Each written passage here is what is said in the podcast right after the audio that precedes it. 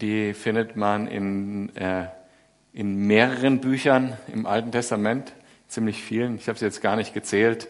Also Teile, äh, der, der Übergang von Chronik geht direkt in Esra, aber Teile von Könige kann man da noch wiederfinden und Daniel und, äh, äh, und äh, Haggai und ähm, Zephania und was noch alles in, in diese Zeitbereich äh, fällt. Und wir lernen hier ziemlich viel über internationale Politik der damaligen Zeit, äh, weil sich das Ganze eben nicht in Israel die, die, das Machtzentrum befindet, sondern das Machtzentrum befindet sich zu der Zeit äh, in Babylon. Äh, zuerst bei dem Assyrischen Reich, dann beim Babylonischen Reich. Und ähm, die ganzen Namen, die hat man alle schon mal gehört, eben aus diesen verschiedenen Büchern. Und das Volk Israel ist wegen seines Ungehorsams Gott gegenüber äh, nach Babylon weggeführt worden. Also ein Großteil des Volkes, ein Teil ist auch dort geblieben. Ähm, so das Ziel dessen war, dass man äh, zuerst, dass man diese Kultur zerstören will. Ähm, also das, der, das war die Idee. Man bringt die Leute aus diesem Land weg, äh, assimiliert die im eigenen Land, so wie Daniel und seine Freunde dort an die Universität gegangen sind, dort die, die magischen Künste der babylonischen Welt gelernt haben und so weiter. Ähm, und man, die haben eigentlich nur die ganz einfachen Leute zurückgelassen. Also ein Teil ist noch im, im, im Land geblieben, äh, so die Leute, mit denen sie nichts anfangen konnten dann in, in Babylon. Und stattdessen, um, damit sich dort, damit dort die Kultur praktisch zerstört wird und sie praktisch ihre äh, Leitkultur umsetzen konnten, haben sie andere Völker von woanders dorthin versetzt. Also finden wir uns jetzt in der Situation, äh, als das Buch Esra anfängt, dass ähm, ein Großteil des Volks in Babylon als ja, äh, nach Babylon versetzt wurde und dort versucht wurde zu assimilieren. Ein anderer Teil war noch im Land und der Teil, der im Land war, der war, der, da, dort wurden andere Völker angesiedelt, mit denen die sich vermischt hatten. In der Situation befinden sie sich, als dann Cyrus diesen Befehl gibt, äh, geht. Das heißt, er, Cyrus selber empfängt den Befehl ja von Gott. Das heißt, es ist ein Werk, was tatsächlich Gott begonnen hat. Das muss man vielleicht jetzt hier am Anfang auch noch mal kurz erwähnen. Gott hat ihm gesagt, du sollst dem Volk Israel äh, äh, ermöglichen, ihren Tempel, meinen Tempel, wieder zu bauen, äh, damit meine Gegenwart wieder in Jerusalem äh, erfahr, erfahrbar wird. Das ist so der, der Gottes Anliegen dabei, um das mal so zu paraphrasieren. Und äh, dann gehen die eben los und das, das muss man sich als politisches Event mal vorstellen. Also so ein König äh, irgendein Präsident kommt da auf die Idee, und ich meine, wir haben das ja vor 120 Jahren oder vor, ja, also in, dann auch nach dem Zweiten äh, Weltkrieg nochmal erlebt, die Zionsbewegung. Irgendeiner kam auf die Idee, ja, die sollen mal alle zurückgehen und sollen da mal wieder einen Staat aufbauen oder einen Tempel aufbauen in dem Fall. Das ist schon was, ein besonderes Ereignis, wirklich ein politisches Ereignis. Und dementsprechend ist auch das Buch so, auch jetzt, was wir heute sehen, da kommen tatsächlich echte Dokumente, also diplomatische Dokumente drin vor in dem Text, den wir heute lesen. Also so in dem Rahmen möchte ich das mal stellen. Das sind tatsächlich, da ist internationale Politik passiert. Der hat die, von Gott den Auftrag bekommen und hat dann die Juden zurück in ihr Land geschickt, um den Tempel aufzubauen. Und die kommen dann jetzt in dieses Land, wo äh, ich sag mal, ein Teil ihres eigenen Volkes noch, noch dort sind. Allerdings muss man auch bedenken, da liegen jetzt dann mehrere Generationen natürlich dazwischen. Also das, da ist eine Generation, die in Babylon aufgewachsen ist, die das Land nicht mehr kennt. Und, äh, und auch äh, die Menschen, die noch äh, im Land leben, die kennen auch nicht mehr äh, den Glanz dieses Königreichs, was Gott ursprünglich gestiftet hat. Die kennen auch nicht mehr den Tempel und die echte Gegenwart Gottes im Tempel, kennen das nicht mehr. Die haben das nie erlebt und die können das nur, na, die alte Oma erzählt dann, damals war alles besser, damals war Gott noch äh, hier erfahrbar am Tempel und so, äh, aber mehr wissen die nicht. Also das ist jetzt die Situation, in, in der die dann beginnen, gut ausgestattet. Also Wahnsinn. Ja? Also äh, gerade irgendwo habe ich diese Geschichte gehört, da äh, in Siegen haben sie ihren Weihnachtsgottesdienst machen wollen in der, in der großen Siegerlandhalle. Ähm, und da kam einfach einer, hat gesagt, wie viel kostet das denn? Ja, hier, ich überweise es euch morgen. Ne? Also, und man denkt mal, wow, das ist von Gott, super, das machen wir. Ne? So ging es denen dann auch. Ähm, der Cyrus sagt, baut den Tempel wieder auf. Und sie so, ja, super, das machen wir jetzt. Und, ähm, und dann gibt er ihnen auch noch das Baumaterial und, und Geld und Handwerker und organisiert sogar noch, wie das Zeug dahin gebracht wird und so. Also wirklich, wo man denkt, wow, da hat jetzt Gott was getan. Ne? Kennt ihr so, so, Situationen in eurem Leben, wo ihr, wo ihr merkt, Gott hat irgendwas euch irgendwo hingerufen, irgendwas gesagt, macht das und das. Und, und dann fällt das alles plötzlich so zusammen und du denkst, wow, das ist ein Wunder, dass das alles so funktioniert. Und dann haben sie sich also tatsächlich auf den Weg gemacht. Das war jetzt auch nichts, da kann man auch so einfach drüber lesen.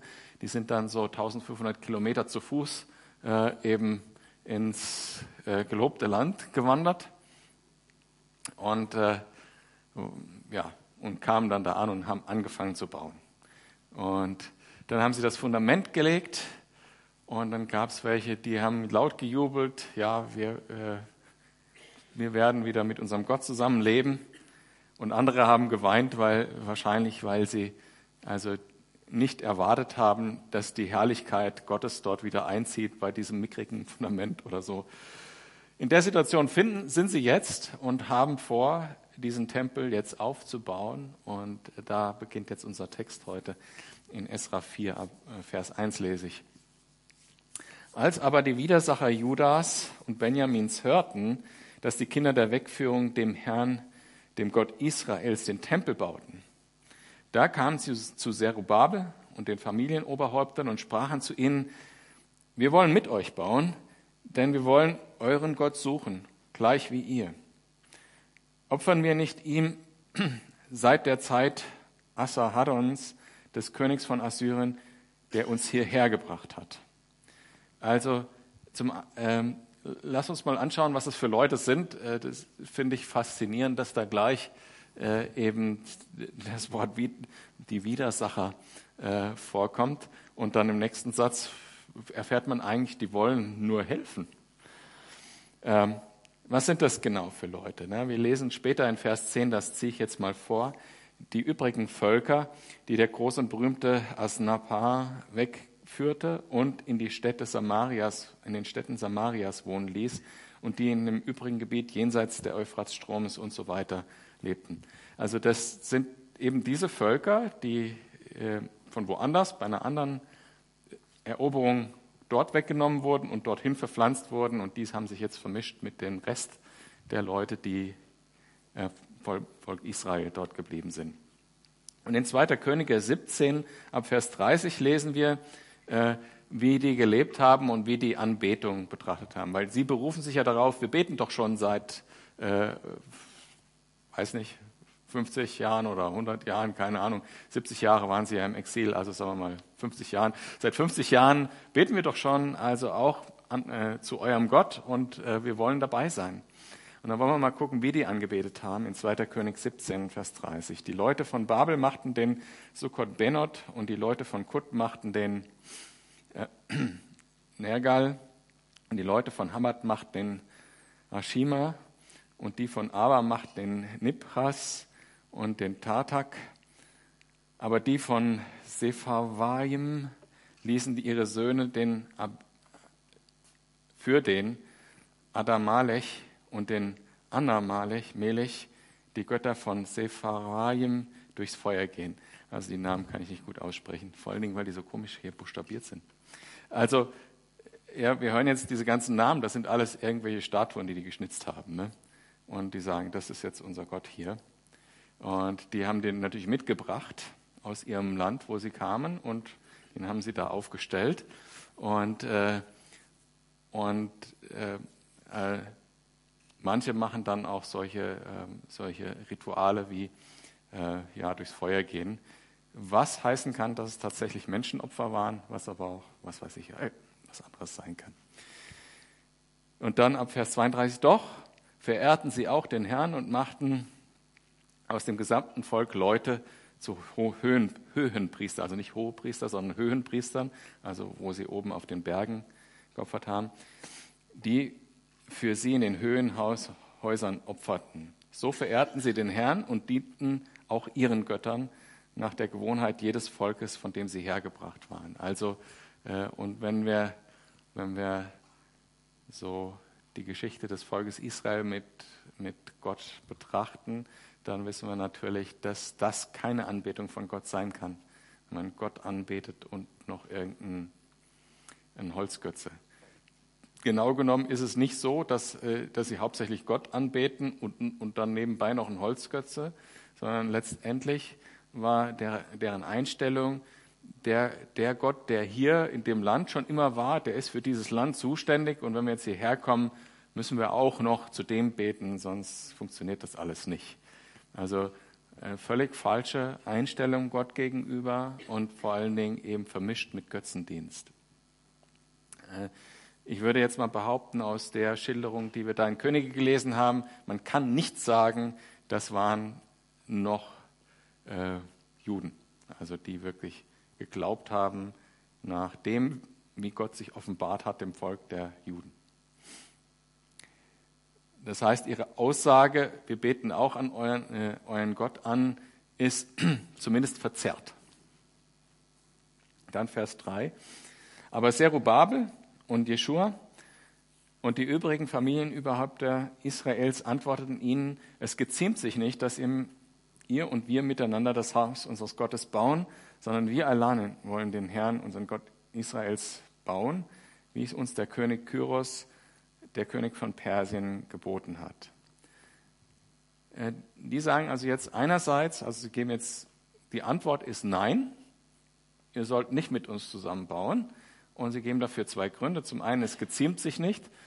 Damit meinen sie wohl das, was ich versucht habe vorher auszuführen. Also ihr betet nicht wirklich den gleichen Gott an wie wir, auf, auf die Art und Weise, wie Gott angebetet werden will. Äh, und die andere Aussage ist, wir haben ja einen klaren Befehl von äh, Cyrus bekommen und dem folgen wir jetzt nach. Wir sollen das machen und nicht mit euch zusammen. Und das ist auch was Interessantes, weil dieser, dieser Mechanismus, den gibt es ja in, in, auch zwischen Gemeinden ganz häufig. Ne? Also es kommen Leute dazu und sagen, wir sind doch alles Christen, können wir nicht Einheit haben? Und dann beschäftigt man sich miteinander und findet möglicherweise raus, ah, wir haben gar nicht so viel Einheit. Der Punkt ist, dass ich will auf eine Gefahr also von Ökumene hinweisen in dem Fall. Dann aber sagt man, na gut, um der Einheit willen, lass uns zusammen das machen. Dann macht man das zusammen, dann vertritt man vielleicht als konservativer Christ wie ich oder als äh, rechtgläubiger, bibelgläubiger Christ eine Meinung äh, zu irgendeinem beliebigen Punkt. Ja, kannst, kann, man, kann, man so viele, kann man so viele Themen rausnehmen. Ich vertrete irgendeine Meinung, die ich begründe anhand der Bibel äh, und sage, ja, das, das halte ich für richtig und so will ich das machen. Und äh, dann entsteht, dann wird mir als jemand, der eine Meinung vertritt, äh, anhand der Bibel, un, äh, also vorgeworfen, dass ich spalten will. Ne? Also das heißt, zuerst kommen Leute dazu, sagen, lass uns doch eins werden, dann bemüht man sich drum und dann, wenn man eine Position einnehmen muss anhand der Bibel, dann sagen sie, aber du spaltest ja jetzt. Und, äh, und, und so wird versucht, glaube ich, auch der Feind, klare Posit biblische Positionierung kaputt zu machen, indem man sich dann erst einschleicht und sagt, lass uns doch mal schön eins sein. Und das will ja jeder, das wollen, will ich auch. Wir wollen, ich will gern mit jedem Christ eins sein und mich auch auf die Dinge berufen, die, die uns am wichtigsten sind, nämlich dass Jesus für uns gestorben ist und äh, dass wir in den Himmel kommen, weil er äh, unsere Sünden getilgt hat und dass wir ewiges Leben haben, weil er auferstanden ist und so weiter. Die wichtigen Dinge, das sind wir uns ja möglicherweise in vielen Dingen einig äh, und, und in anderen Dingen dann wieder nicht. Und dann muss es möglich sein zu sagen, nee, wir bauen kein Haus zusammen. Wir bauen unsere Gemeinde so, wie wir wissen, aus der Bibel, so sollen wir das bauen. Wenn ihr eine andere Vorstellung habt, dann baut eure Gemeinde anders. Aber versucht nicht, äh, erst Einheit zu fordern und dann mir was wegzunehmen, sozusagen, ne? Äh, um der Einheit willen. Äh, und das ist natürlich auch für eine Gemeindeleitung eine ziemliche Herausforderung, weil wenn ihr mal lest im, äh, in, den, in den Pastoralbriefen, äh, was eigentlich die Aufgabe der Gemeindeleitung ist, dann ist es in allererster Linie, dass wir das Evangelium so bewahren, wie es uns überliefert worden ist durch die Apostel. Das ist das Entscheidende, dass wir nicht anfangen, das, um des Zeitgeist willen oder der Einheit willen Dinge zu verwässern, die uns vor 2000 Jahren überliefert wurden äh, durch die Apostel. Ist eine große Herausforderung, auch heute noch einen klaren Standpunkt zu beziehen. Ich glaube, die haben die richtige Entscheidung dort getroffen äh, in Serubabel und äh, Jeschua. Und ähm, sie halten sich zum einen an den Auftrag, den sie bekommen haben von König Cyrus und andererseits Sie sagen, wir wollen doch hier den Tempel bauen, wo wir den Gott unserer Väter, der, uns, der sich offenbart hat, äh, wo wir den so anbeten, wie er uns das gelehrt hat und nicht anders. Und die Leute, die jetzt eben vorher gesagt haben, lass uns das doch mal schön zusammen machen, äh, die offenbaren jetzt in ihrer Reaktion, wie tatsächlich ihre Haltung ist. Denen ging es nämlich auch nicht um Einheit, also in Vers 4. Da suchte das Volk im Land, die Hände des Volkes Juda schlaff zu machen und sie vom Bauen abzuschrecken. Also schlaff, äh, Hände schlaff machen äh, heißt so viel wie entmutigen. Sie versuchen, äh, sie zu demotivieren, versuchen, ihr Steine in den Weg zu legen. Und äh, wie sie das genau gemacht haben, steht hier nicht. Äh, eine, eine Sache, die sie gemacht haben, lesen wir dann jetzt weiter ab Vers 5. Und sie warben Ratgeber gegen sie an um ihr Vorhaben zu verhindern, solange Kyros, der König von Persien, lebte, bis Darius, der König von Persien, zur Regierung kam. Als aber Ahasveros König wurde, schrieben sie zu Anfang seiner Regierung eine Anklage gegen die Einwohner von Juda und Jerusalem.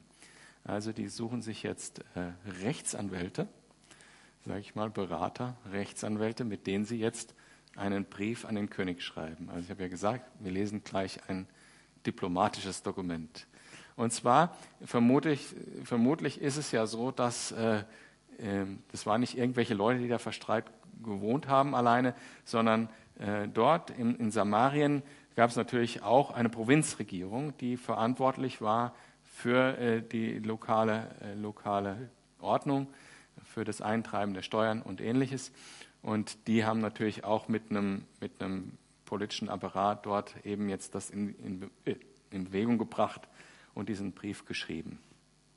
Aber worauf ich halt hinweisen will, man sieht halt jetzt die Motivation der Leute. Denen ging es nicht um Einheit, denen ging es auch nicht um Gott dabei, sondern um was anderes und äh, nämlich das zu verhindern, war eigentlich ihr Ziel. Ich würde sagen, angenommen, äh, Zerubabel und Jeschua hätten gesagt, jo, lass uns zusammenbauen, dann ähm, hätten sie das vielleicht mitgemacht und versucht zu sabotieren von innen oder zu verwässern oder so, damit da nichts entstehen kann. Weil ihre Angst wird auch in dem Brief sichtbar, die sie eigentlich haben, nämlich die Angst ist, Einfluss zu verlieren, Macht zu verlieren. Und ähm, genau,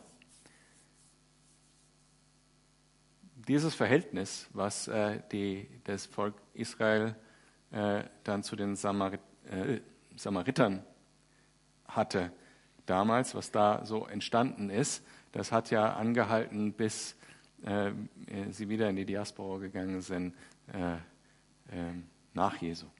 Und wir lesen äh, ja die, mindestens zwei Geschichten von Jesu erzählt, die diesen Konflikt auch beschreiben. Also der barmherzige Samariter, ne, wo praktisch der, dieser böse äh, Mann aus Samarien hergenommen wird und der aber dann der Nächste war. Und, ähm, und bei der Begegnung der, mit der samaritanischen Frau. Und äh, in beiden kommen die Konflikte, die hier schon da sind, auch vor. Also die Frau fragt ja Jesus dann, ich sehe, dass du ein Prophet bist, wo sollen wir Gott anbeten? Die, Samariter haben zu Jesu Zeiten noch dort auf dem Berg Gerasim angebetet, wie sie da schon auf den Höhen angebetet haben und nicht im Tempel. Also ab Vers 7 geht es weiter. Und zu den Zeiten Artasatas schrieben Bislam, Mithredat, Tabeel und die übrigen Genossen an Artasata, den König von Persien. Der Brief aber war in aramäischer Schrift geschrieben und ins Aramäische übersetzt. Also die haben vermutlich äh, ähm, das übersetzen müssen, weil ihre lokale Sprache anders war. Rehum, der Statthalter, und Simsai, der Schreiber, schrieben einen Brief gegen Jerusalem an den König Artasata, der so lautete: Wir, Rehum, der Statthalter, und Simsai, der Schreiber, und die übrigen Genossen, die Diniter, die Aphasachiter, die Tafliter, die Apharsiter, die Arkeviter, die Babylonier, die Susaniter und die Dehaviter und die Elamiter und die übrigen Völker, die der große und berühmte Asnapapa wegführte und in Städten Samarias wohnen ließ und in dem übrigen Gebiet jenseits des Euphratstroms und so weiter. Dies ist die Abschrift des Briefs, den sie zum König Artasata sandten. So, jetzt kommt der eigentliche Brief. Alles andere war nur äh, Adressat und so. Also, deine Knechte, die Männer jenseits des Stroms und so weiter. Es sei dem König zur Kenntnis gebracht, dass die Juden, die von dir zu uns heraufgezogen waren und nach Jerusalem gekommen sind, nun die aufrührerische und böse Stadt wieder aufbauen wollen. Und dass sie die Mauern vollenden und die Grundfesten ausbessern wollen. So sei nun dem König zur Kenntnis gebracht, dass wenn diese Stadt wieder aufgebaut wird und die Mauern vollendet werden, sie keine Steuern, weder Zoll noch Weggeld mehr geben und so das königliche, königliche Einkommen schmälern werden. Da wir nun das Salz des Palastes essen und es uns nicht geziemt, ruhig zuzusehen, wie der König geschädigt wird, so senden wir zum König und bringen es, bringen es ihm zur Kenntnis. Damit man in dem Buch der Denkwürdigkeiten deiner Väter nachforsche, dann wirst du im Buch der Denkwürdigkeiten finden und erfahren, dass diese Stadt eine aufführerische Stadt war und für die Könige und Provinzen schädlich gewesen ist und dass man seit den ältesten Zeiten dort Aufstände verübt hat, weshalb die Stadt auch zerstört worden ist. Wir machen also den König darauf aufmerksam, dass, wenn diese Stadt wieder aufgebaut wird und ihre Mauern vollendet werden, dir aus diesem Grund kein Teil jenseits des Stroms mehr bleiben wird. Also sie stellen diesen Brief zusammen, der ähm, Wahrheiten und Unwahrheiten irgendwie vermischt, weil äh, ich fange mal mit den Unwahrheiten an. Natürlich war es jetzt nicht das Ziel, äh, die Mauern aufzubauen, sondern das Ziel war erstmal, den Tempel aufzubauen. Ähm, ich glaube, ihr Ziel war da jetzt so ein bisschen zu übertreiben. Also die bauen jetzt eigentlich schon eine Stadt auf, die dann jetzt als, als Provinzsitz, als Königssitz äh, äh, gebraucht werden soll. Und die, das, also die sind da jetzt schon ganz feste dran, diese, diesen Aufruhr zu, zu organisieren, sodass sie dir diese Provinz wegnehmen können. Das ist so mal paraphrasiert. Ne? Eine starke Übertreibung, weil es ging ja eigentlich nur um den Aufbau des Tempels. Ähm, also das ist sozusagen eine übertriebene äh, eine Übertreibung und eine Lüge. Ähm, gleichzeitig aber, werden wir dann gleich lesen, die äh, natürlich die Behauptung, dass diese Stadt aufrührerisch war äh, und böse, äh, das werden wir gleich in der Antwort lesen. Er hat tatsächlich dann in dem Buch der Denkwürdigkeiten nachgelesen und hat dort gefunden, ja, da gab es einige Dinge, die haben uns Schwierigkeiten gemacht. Diese Stadt war äh, eine aufrührerische Stadt. Ja, und die, das, das, Hauptargument, wie heute ja auch in der Politik, war also Macht. Ja, sie werden dir sozusagen deinen Einflussbereich wegnehmen. Und das, das andere Hauptargument wie auch heute in der Politik, war Geld. Also dir wird Geld verloren gehen. Äh, ist klar, ne? also jetzt, äh, das ist eine wichtige politische Frage, also muss sich der König darum kümmern. Sie werden sich unabhängig von dir erklären, sie sind Separatisten und äh, die werden dich richtig viel Geld kosten. Dann lesen wir also ab Vers 17, da sandte der König eine Antwort an Rehum, den Statthalter, und an Simsai, den Schreiber, und an ihre übrigen Genossen, die in Samaria wohnten und im übrigen Gebiet jenseits des Stromes, Frieden und so weiter. Der Brief, den ihr an uns geschrieben habt, ist mir deutlich vorgelesen worden.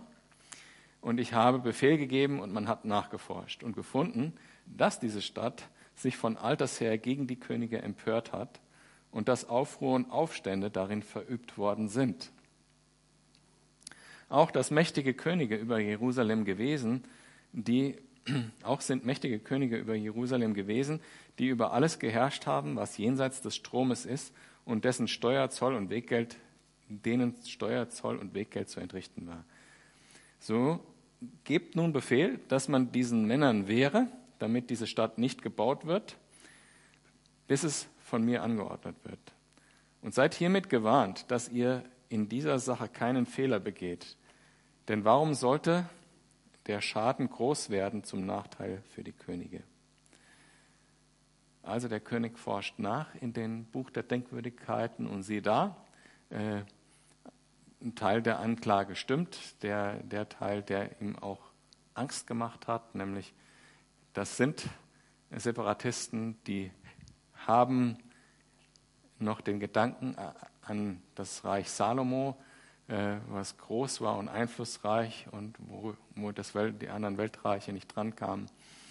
Und sie haben, äh, sie würden, wenn sie das machen, eben Geld kosten, den, den König. Also, nur zusammenzufassen, nachher für die, für die geistliche Übertragung für uns. Äh, Sie kommen mit einem Auftrag von Gott, der, hat, der war mächtig bestätigt durch, ja, dass sie versorgt wurden für die, für die Werke, dass sie das dahin geschafft haben, dass sie anfangen konnten, das Baumaterial zur Verfügung stand, war alles genial von Gott vorbereitet und sie waren so, wir gehen jetzt im Segen vorwärts. Ne?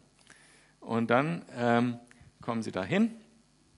Diese Leute versuchen, äh, äh, erst auf dem einfachsten Weg, sie davon abzuhalten, den Tempel so zu bauen, äh, wie sie es sollen. Und als sie das nicht konnten, haben sie Intrigen äh, begonnen, indem sie teils wahre und teils gelogene Anschuldigungen weitergaben und dementsprechend der König gesagt hat, die dürfen nicht weiter, ihr dürft nicht weiterbauen. Und das ist eine Situation, wenn, wenn so viel Führung von Gott da war, äh, in die kann man sich äh, vielleicht reinversetzen, war viel Führung da, Bestätigung, offene Türen und, äh, und dann plötzlich ähm, ein ganz radikales Ende. Stopp. Weil jemand dagegen gearbeitet hat. Jemand, der egoistische Interessen hatte. Also das Ergebnis ist dann eben ab Vers 23, als nun der Brief des Königs Artasata von Rehum und Simsai dem Schreiber und den Genossen vorgelesen war, eilten sie nach Jerusalem zu den Juden und wehrten ihnen mit Gewalt und Macht. Damals hörte das Werk am Haus Gottes in Jerusalem auf. Und es kam zum Stillstand bis in das zweite Jahr der Regierung des Königs Darius von Persien irgendwie schon, wenn man sich da so reinversetzt, wenn ihr irgendeine Geschichte, die ihr, die ihr persönlich erlebt habt, darauf übertragt. Gott hat so viel gewirkt, man ist da unterwegs und denkt, jetzt, jetzt machen wir richtig, jetzt geben wir Gas für Jesus. Und plötzlich ist das durch so eine simple Intrige kaputt.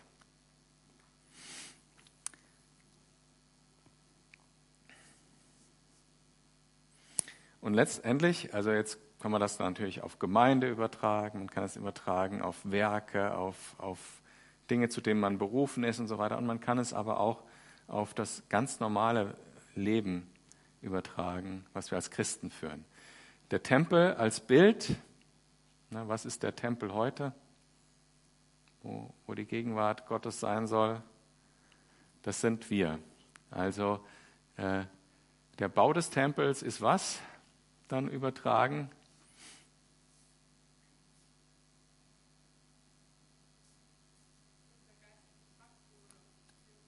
Genau, unser geistliches Wachstum, unsere Beziehung zu Gott, wie sehr wir die Liebe Jesu erkannt haben, ähm, die Früchte des Heiligen Geistes, die an uns wachsen.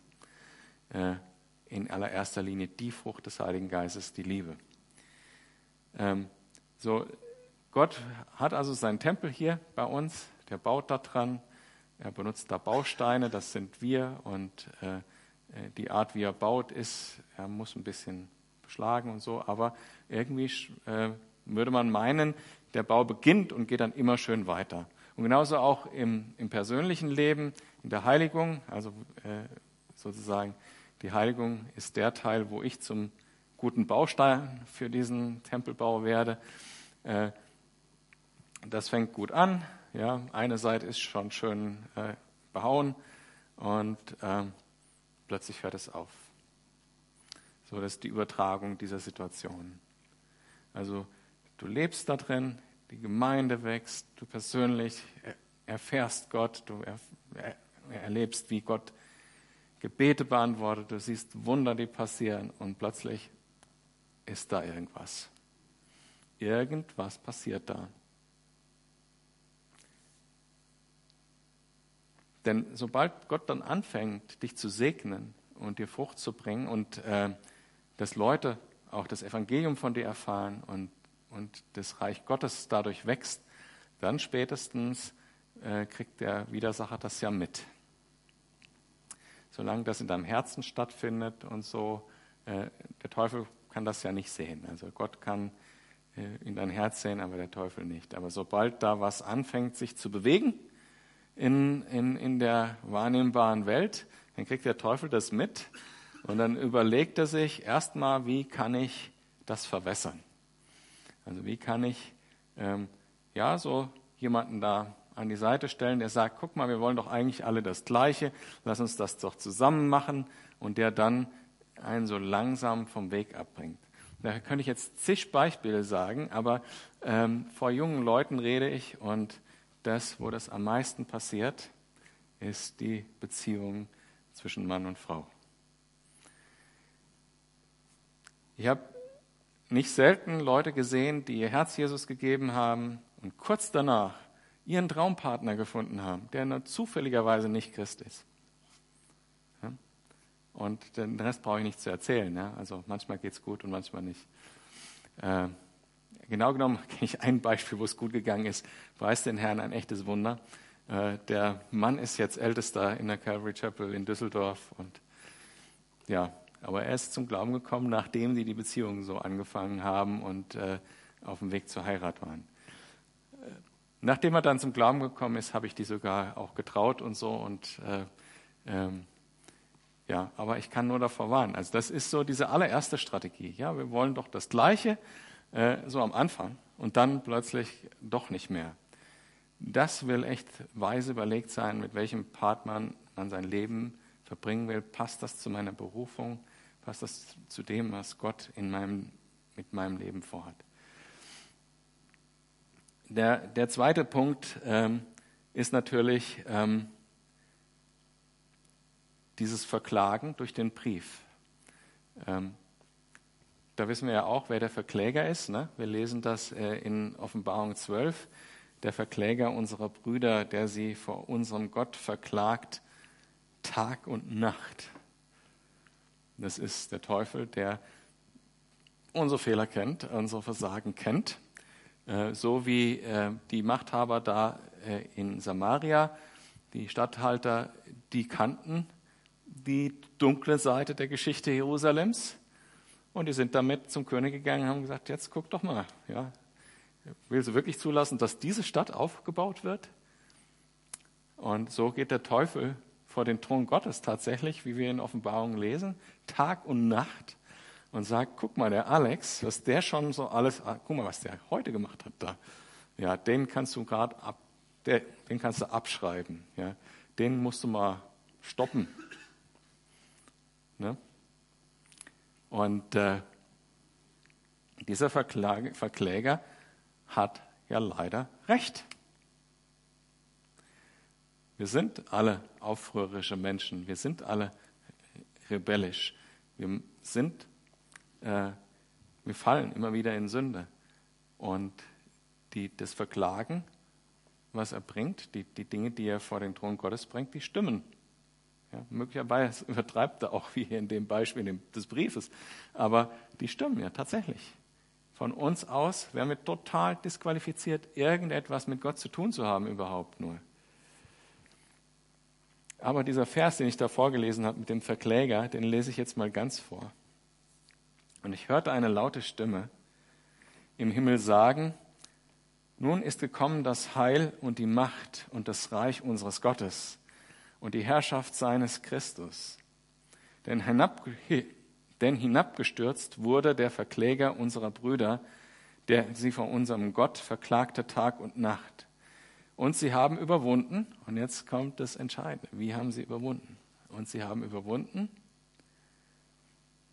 um des Blutes des Lammes, das Blut des Lammes, das Blut des Lammes, um das Wort ihres Zeugnisses, das Wort. Und sie haben ihr Leben nicht geliebt bis in den Tod.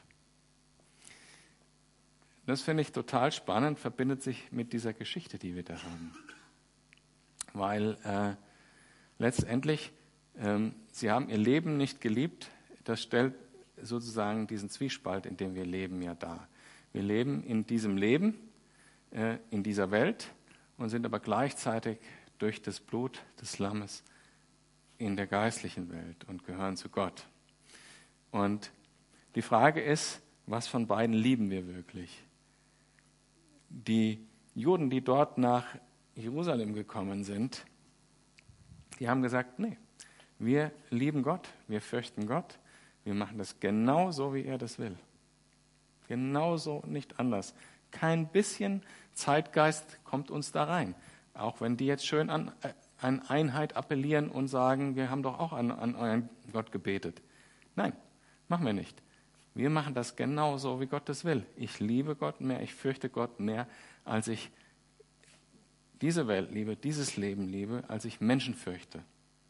Das ist eine total grundsätzliche Geschichte. Gott hat uns alles gegeben, das Blut des Lammes, ja, alles, er hat alles gegeben. Und die Frage ist, ob wir darin leben, ob uns das mehr wert ist als das.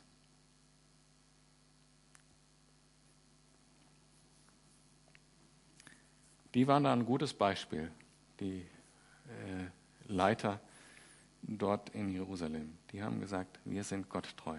Wir machen das, wozu uns Gott berufen hat. Und so nur und nur so, sagt dieser Vers, kann man den Verkläger überwinden.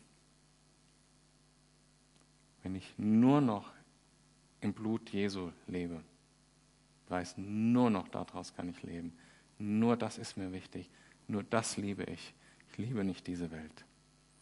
Und das finde ich persönlich eine ziemliche Challenge, muss ich sagen. Ne? Es gibt Dinge, die finde ich toll in dieser Welt. Die fordern mich heraus, das loszulassen. Hm. Ähm, ja, das Wort ihres Zeugnisses. Die haben dieses Leben nicht gelebt, sondern Jesus.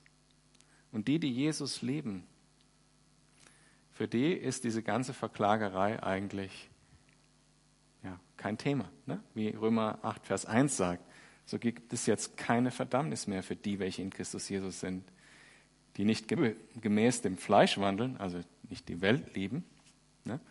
Sondern gemäß dem Geist. Gott lieben und in der geistlichen Realität ihr Zuhause haben.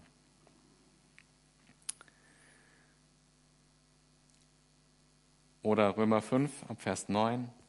Wie viel mehr nun werden wir, nachdem wir jetzt durch sein Blut gerechtfertigt worden sind, durch ihn von, vor dem Zorn errettet werden. Denn wenn wir mit Gott versöhnt worden sind durch den Tod seines Sohnes, als wir noch seine Feinde waren, wie viel mehr werden wir als Versöhnte gerettet werden durch sein Leben? Also der Verkläger kann uns gar nichts anhaben. Das, was für uns wichtig ist, ist ein für alle Mal festgeschrieben. Äh, und unser König auf dem Thron im Himmel wird nicht die auf die Idee kommen, plötzlich jetzt einen Brief zu schreiben und zu sagen, so, nee, jetzt ist Schluss. Ich glaube jetzt dem Teufel, äh, das ist ein Schritt zu weit, jetzt ist vorbei. Dieser Vers, den ich vorgelesen habe, sagt es ganz klar, klipp und klar, keine Verdammnis mehr und wir sind gerechtfertigt und die Anklagen finden keinen Halt bei Gott, weil wir stehen in Jesus vor Gott. Da habe ich noch gleich total schöne äh, Prophetie aus der Zeit auch, in der wir uns da befinden bei Esra. Ja, vielleicht ziehe ich das noch vor. Äh, Zacharia Kapitel 3 stammt aus der gleichen Zeit. Äh, wenn wir den ersten Vers von Kapitel 5 lesen, dann hören wir, dass, äh, dass die äh, beiden Propheten, die da unterwegs waren, ähm, wer war das jetzt? Haggai und Zacharia Prophetien aussprachen zu dieser Zeit. Also es ist direkt jetzt im nächsten Vers. Und eine dieser Prophetien lesen wir in Zacharia 3 ab Vers 1. Er beschreibt, was er gesehen hat, und er ließ mich den Hohenpriester Jeschua sehen, wie er vor dem Engel des Herrn stand. Der Satan aber stand zu seiner Rechten, um ihn anzuklagen. So, jetzt müssen wir, einen, kleine, müssen wir einen kleinen Sprung machen. Also Jeschua, wisst ihr, ist der Name Jesu, der eigentliche. Also Jesus ist ja nur die äh, lateinische Transliteration. Jeschua heißt äh, äh, Jehova oder Yahweh rettet. Jeschua war der Name Jesu. Und wir, also hier ist jetzt im Bild nicht Jesus selber gemeint, sondern wir, die wir in Jesus da stehen. Okay, also du bist jetzt Jeschua, der da steht in dieser Prophetie. Und er ließ mich den Hohenpriester Jeschua sehen, wie er vor dem Engel des Herrn stand. Der Satan aber stand zu seiner Rechten, um ihn anzuklagen. Da sprach der Herr zum Satan, ähm, der Herr schelte dich, du Satan. Ja, der Herr schelte dich, er, der Jerusalem erwählt hat. Ist dieser nicht ein Brandscheid, das aus dem Feuer herausgerissen ist? Ja, sind wir nicht errettet aus dem Feuer der Hölle heraus, weil wir in Jesus vor, der, vor, dieser, vor, vor dem Richter, vor dem Thron stehen? Ja, sind wir nicht wie ein Brandscheid aus dem Feuer herausgerissen worden. Jeschua aber hatte unreine Kleider an, sind auch wir, und stand doch vor dem Engel. Und er begann und sprach zu denen, die vor ihm standen. Nehmt die unreinen Kleider von ihm weg. Und zu ihm sprach er, siehe, ich habe deine Sünde von dir genommen und lasse dir Festkleider anziehen. Fände ich total krass. Ist genau eben in, diesem, äh, in dieser Situation kriegt er diese Prophetie. Jeshua war der Priester, der mit den Leuten da unterwegs war. Der sollte dann eigentlich, wenn der Tempel denn mal steht, diesen Tempel einweihen und die Herrlichkeit Gottes sollte den Tempel füllen. Und der steht da jetzt rum und sie bauen nicht weiter und er denkt, wäre ich doch mal in Babylon geblieben wahrscheinlich. Und er kriegt diese Prophetie, die ja übertragen für uns gilt. Das ist totaler Hammer. Jetzt habt ihr das gemerkt, was, das, was diese Prophetie aussagt? Totaler Hammer. Und, und es macht, diese Prophetie macht genau auch diese Übertragung, die ich gemacht habe, von der Situation, in der sie sich äh, dort waren. Gott hat gesegnet, Gott hat ein Werk angefangen in dir, äh, durch dich. Und plötzlich wirst du verklagt. Heißt das jetzt, dass du nicht weiterbauen kannst? Heißt das, dass es nicht weitergeht? Heißt das, du hast dir das vorher eingebildet? Heißt das und so weiter? Nein, das heißt es nicht. Es heißt hier, ich habe das bewusst gemacht. Ich habe dich aus dem Feuer gezogen. Und trotz dieser Anklage, die der Teufel dir gegenüber bringt, die, zu, die er zurecht bringt, und gehörst du ja ins Feuer, habe ich dich aus dem Feuer rausgezogen. Obwohl du Sünder bist, das ist das Bild, obwohl du unreine Kleider anhast, obwohl du Sünder bist, habe ich dich aus dem Feuer gezogen. Und er sagt zu denen, nimmt die unreinen Kleider von ihm weg. Bleib dran, leb in Jesus, leb in der Heiligung. Und siehe, ich habe die Sünde von dir genommen und lasse dir Festkleider anziehen. Total krass finde ich diese Prophetie. Es hat mich so angesprochen. Äh, Gott hat ähm, die, alle Anklagen, die der Teufel über, über mich vor den Thron bringt, stimmen. Wahrscheinlich. Wahrscheinlich sind sie auch mal übertrieben, aber sie sind wahr. Ich bin Sünder. Ich habe mir ganz schön dicke Dinge geleistet in meinem Leben. Und nach menschlichen Maßstäben wäre ich disqualifiziert, nach göttlichen Maßstäben sowieso. Und Gott sagt, ich habe dich aber aus dem Feuer gezogen und nicht damit du, nur damit du nicht brennst, sondern damit du Festkleider anziehen kannst. Und wenn wir, wenn wir in Situationen kommen, wo wir uns verklagt fühlen, ähm, dann dürfen wir diese Prophetie für uns persönlich annehmen im Glauben als die Wahrheit, die Jesus gesagt hat, die er gelebt hat, wofür er ans Kreuz gegangen ist und die bestätigt, bestätigt ist dadurch, dass er von den Toten auferstanden ist. Und das letztendlich verbindet das mit dem Text, den der Lukas vorhin vorgelesen hat aus Epheser mit der geistlichen Waffenrüstung. Wenn wir im Glauben weitergehen, wenn wir nicht sagen, nee, ich würde lieber im Feuer bleiben, sondern weil wir, weil wir da rausgezogen wurden, sagen, wir ziehen uns die Festkleider an, wir sind unterwegs für Jesus, wir machen Alarm für Jesus, wir hören damit nicht auf und wir glauben dem Wort Gottes, dann leben wir in dieser Waffenrüstung, die Epheser 6 beschreibt. Will ich jetzt nicht äh, noch weiter ausführen, weil meine Zeit jetzt vorbei ist. Das fand ich total stark, diese Prophetie, die in dieser Situation gesprochen wird, die genau diese Übertragung macht und die genau das beschreibt, was Jesus für uns getan hat und genau das beschreibt, wie wir vor dem Thron des Richters stehen werden. Mit frisch gewaschenen, weißen Festkleidern, weil Jesus für uns gestorben ist.